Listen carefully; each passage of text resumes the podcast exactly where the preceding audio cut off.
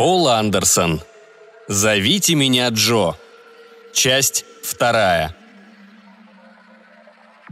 Джо стоял в темноте, тяжело дыша, смутно сознавая, что пока он спал, пронзительное завывание ветра за стеной утихло и превратилось в низкое ворчание. Существо, которое он сбросил с себя, приглушенно стонало от боли и ползало вдоль стены. В полной темноте Джо попытался нащупать свою дубинку.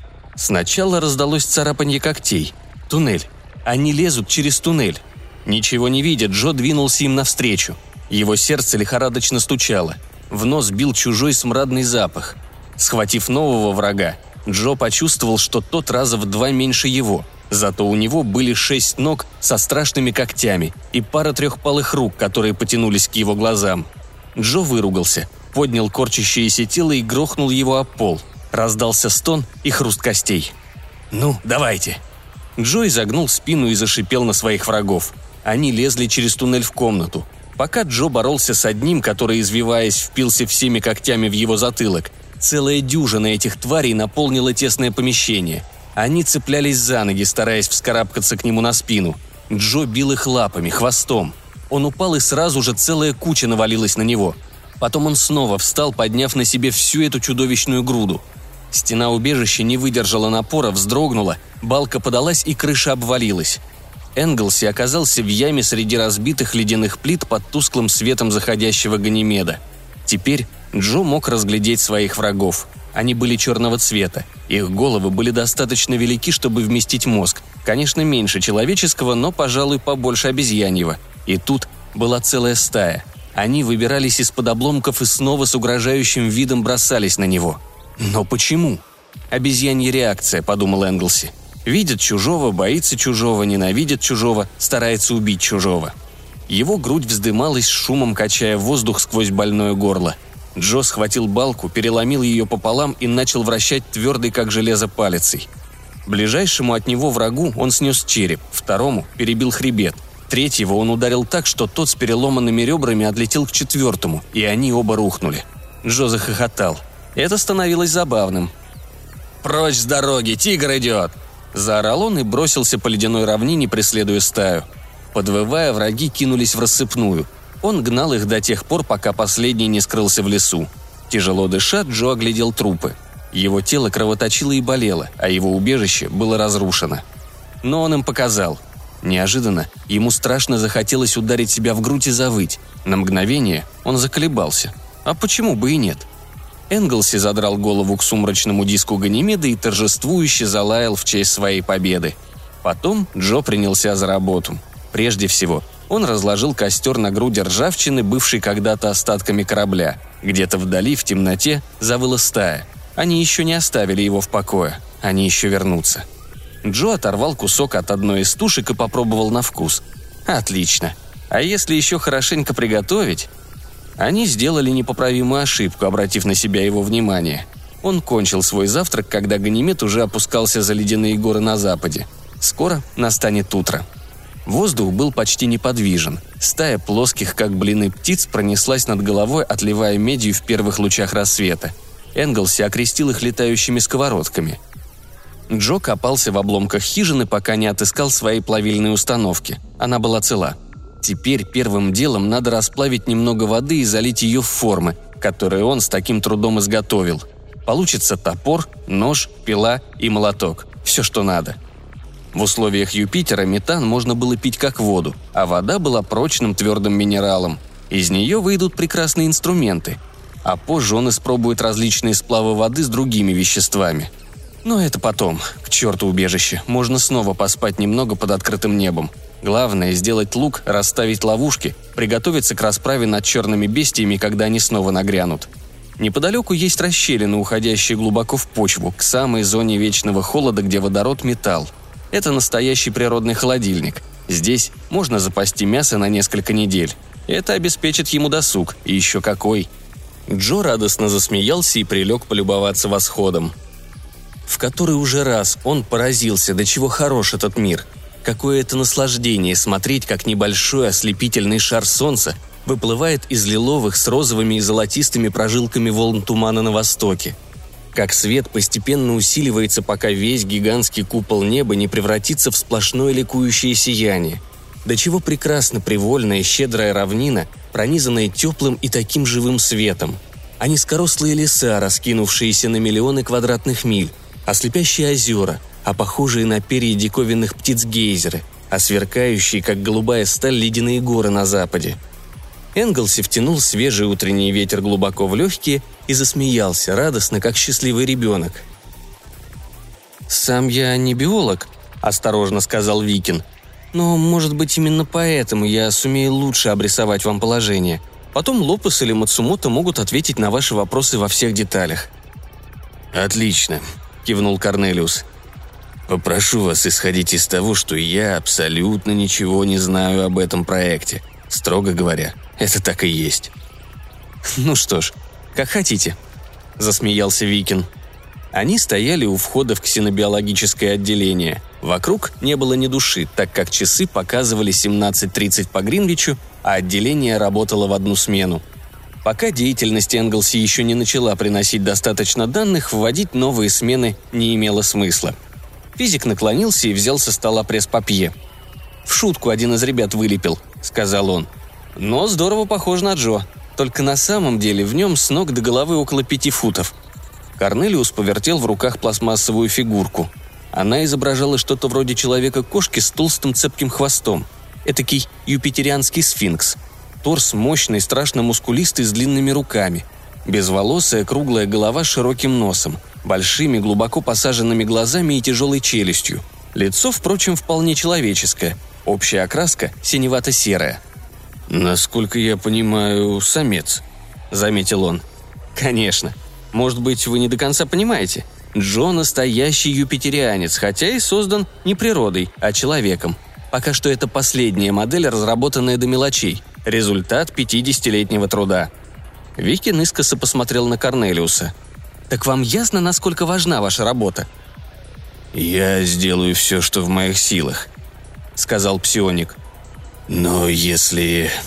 Ну, вдруг какие-нибудь неполадки с этой трубкой или еще что-нибудь лишит вас Джо до того, как я разрешу проблему этих электронных вибраций.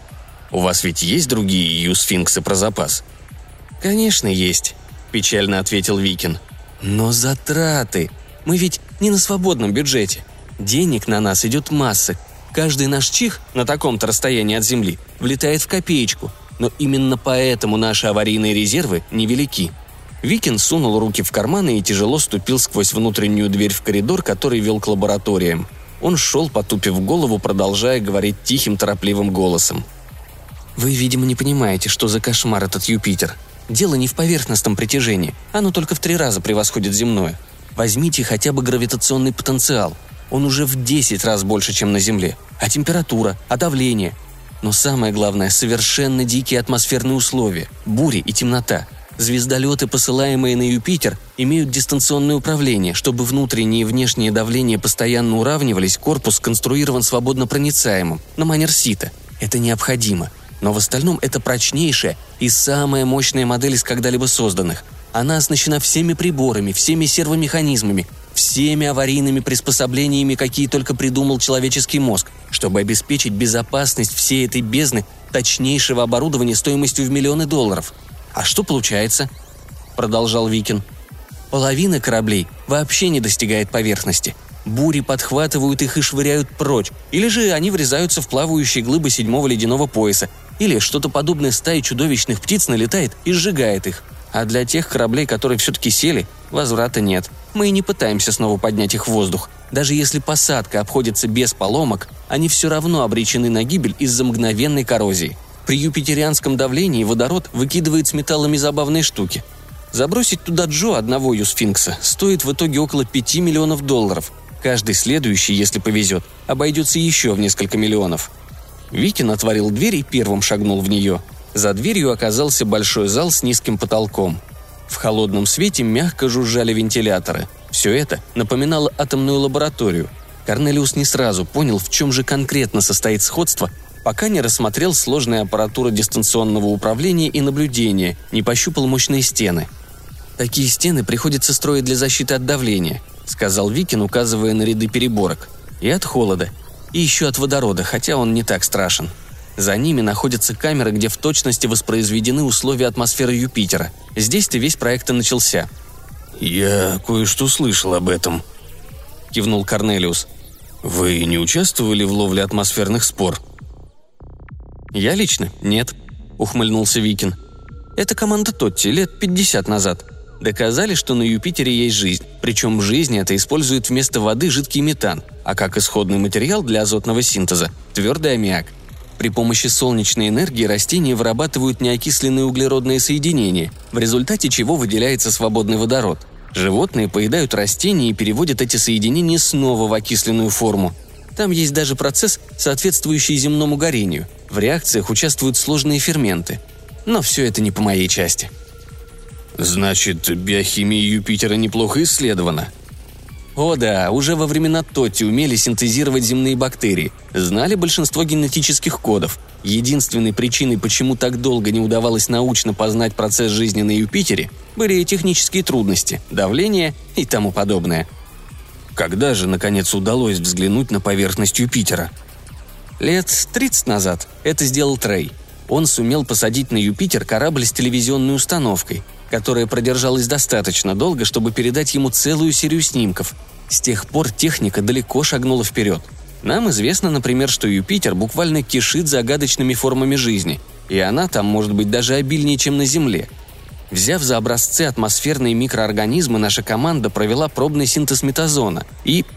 Викин вздохнул. Черт, если бы только там была собственная разумная жизнь. Подумайте, Корнелиус, сколько бы они могли порассказать, сколько данных – Эх, вспомните только, как далеко мы шагнули после Лавуазье в вопросах земной химии низких давлений. А ведь там, по меньшей мере, такие же богатые возможности изучить химию и физику высоких давлений. «А вы уверены, что там нет юпитерианцев?» После небольшой паузы хитровато спросил Корнелиус. «Там их могут быть миллиарды», — Викин пожал плечами. «Города, империи, все, что хотите. Площадь Юпитера в сотни раз больше земной а мы видели только с дюжину небольших районов. Но мы знаем, что там нет существ, которые бы использовали радио. Вряд ли они додумаются до него сами. Представляете, какую толщину должны иметь на Юпитере радиолампы, какие нужны насосы? Так что мы в конце концов решили создать своего юпитерианца. Викин провел Корнелиуса через лабораторию в следующую комнату. Она была не так загромождена, выглядела более законченной – Творческий беспорядок экспериментатора уступил место уверенной точности инженера. Викин подошел к одному из щитов, тянувшихся вдоль стен, и посмотрел на приборы. «За ним лежит другой юсфинкс», — сказал он. «На этот раз самка. Она находится под давлением в 200 атмосфер при температуре 194 градуса ниже нуля. Здесь применена установка, я бы назвал ее маточная установка, позволяющая хранить модели существ живыми. В этом, ну, эмбриональном состоянии Наша самка развелась до степени взрослой особи. Мы создали нашего юпитерианца по подобию земных млекопитающих. Она никогда не имела сознания и не будет иметь, пока не окажется, так сказать, рождена. У нас здесь запасено 20 самцов и 60 самок. Можно рассчитывать, что половина из них достигнет поверхности. Если понадобится, сделаем и больше. Не так сами юсфинксы дороги, продолжал он, как их доставка поэтому Джо будет оставаться один, пока мы не убедимся, что его вид жизнеспособен. «Насколько я понял, вы сначала экспериментировали с низшими формами жизни», — сказал Корнелиус. Конечно, несмотря на применение мощных катализаторов, понадобилось 20 лет, чтобы совершить путь от искусственных космических спор до Джо. Мы отрабатывали пси-лучевую технику управления на всех формах жизни — Межвидовое управление вполне удается, если нервная система искусственной модели животного специально приспособлена для этого и не имела случая создать собственной системы реакций, отличной от импульсов пси-оператора. И Джо – первый вид, с которым начались затруднения. Да. Придется зачеркнуть одну гипотезу. Корнелиус присел на рабочий стол, болтая толстыми ногами и поглаживая ладонью свои жидкие песочного цвета волосы – я думал раньше, что это может быть связано с физическими условиями на Юпитере. Теперь же мне кажется, что причины надо искать в самом Джо. «Сначала мы тоже подозревали что-то вроде этого», — сказал Викин. Он зажег сигарету, затянулся, так что его худые щеки глубоко запали, и мрачно посмотрел на Корнелиуса. Однако трудно понять, как это могло получиться. Биоинженеры говорили мне, что псевдоцентаурус сапиенс сконструирован более тщательно, чем любой продукт естественной эволюции. Даже его мозг? Да, он точно скопирован с человеческого, чтобы сделать возможным пси-лучевое управление. Однако введены и некоторые усовершенствования, например, большая нервная устойчивость. «Ну, тут есть еще и психологическая сторона», — сказал Корнелиус. «Несмотря на все наши усилители и прочие хитрые штуки, пси-лучевое управление до сих пор относится в первую очередь к области психологии. А может, дело и не в этом. Возьмите хотя бы травматические шоки. Наверное, взрослый юпитерианский зародыш пережил тяжелую посадку». «Корабль? Да», — сказал Викин, — «но не сам Юсфинкс. Он спокойно плавал в жидкости вроде той, в которой все мы находились до момента рождения. «И все-таки», — настаивал Корнелиус, — «ведь 200 атмосфер, под которыми он хранился здесь, не могут абсолютно точно соответствовать давлению на Юпитере. Могла эта перемена подействовать пагубно?» Викин посмотрел на него с уважением. «Вряд ли», — ответил он. «Я же вам говорил, что Ю-звездолеты сознательно сконструированы негерметичными. Внешнее давление передается на маточный механизм постепенно, через цепь фильтров. Вспомните, что посадка занимает несколько часов. «Ну, а потом?» – продолжал допытываться Корнелиус.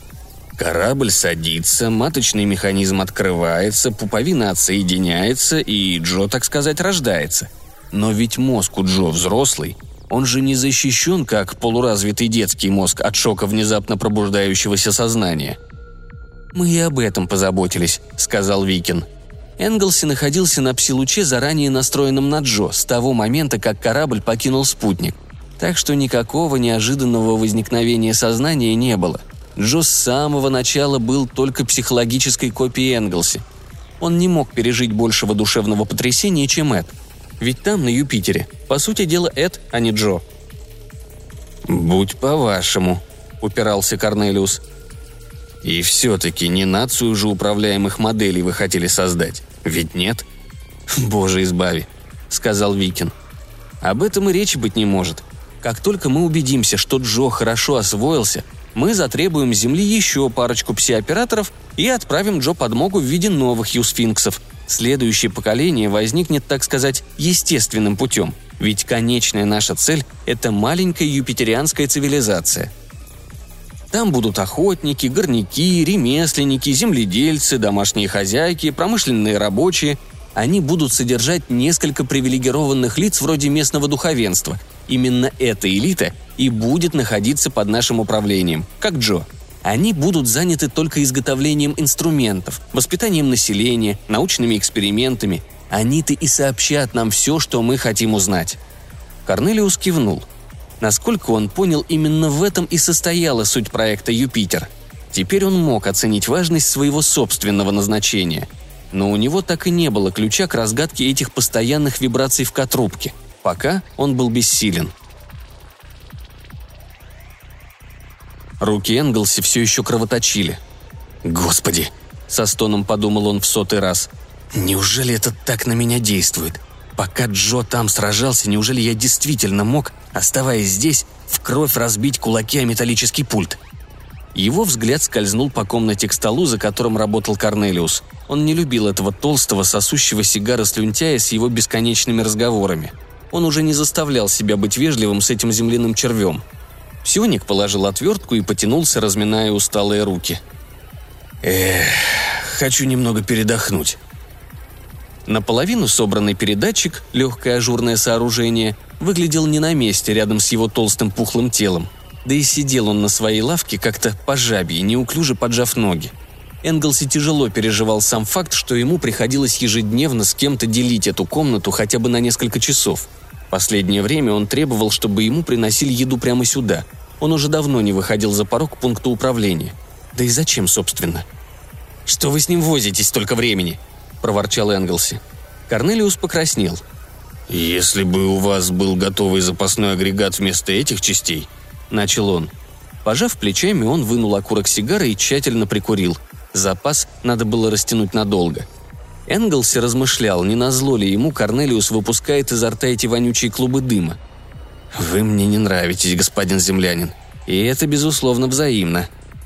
Пока не прибудут другие пси-операторы, в новом передатчике нет особой надобности», — сказал Энглси угрюмо. «А мой, судя по контрольным приборам, в полном порядке». «И тем не менее», — сказал Корнелиус, Через определенные промежутки времени в нем возникает дикое возмущение, которое сжигает К-трубку. Вопрос в том, почему. Как только новый передатчик будет готов, вы его испробуете. Хотя, откровенно говоря, я вообще не думаю, что тут дело в электронике. Или даже в каких-то неожиданных причинах физического порядка. В чем же тогда? По мере того, как разговор приобретал чисто технический характер, Энглси чувствовал себя все свободнее – ну, посудите сами. Что такое К-трубка? Это сердце передатчика. Она усиливает природные психические импульсы, преобразует их в модуляцию волны носителя и выстреливает пучок пси-лучей туда, к Джо. Она также улавливает ответные импульсы Джо и усиливает их для вас. Все остальное – только служебное дополнение. «Обойдусь без ваших лекций», – проворчал Энглси. «Я повторяю очевидные вещи только потому», — сказал Корнелиус, «что порой самый простой ответ труднее всего найти. Может, это не котрубка шалит, может, все дело в вас». «Что?» Побелевшее лицо калеки уставилось на него. «Я не имею в виду ничего обидного», – торопливо проговорил Корнелиус. «Но вы же знаете, что за подлое бестие наше подсознание. Предположите в качестве рабочей гипотезы, что в глубине души вы не хотите быть на Юпитере. Насколько я представляю, обстановка там жуткая. Что если сюда примешивается какой-нибудь затаенный страх? Может быть, например, ваше подсознание не в состоянии понять, что смерть Джо не означала бы вашей собственной смерти. Вы можете объяснить подробнее? Только в общих чертах, ответил Корнелиус. Ваше сознание посылает двигательный импульс по пси-лучу к Джо.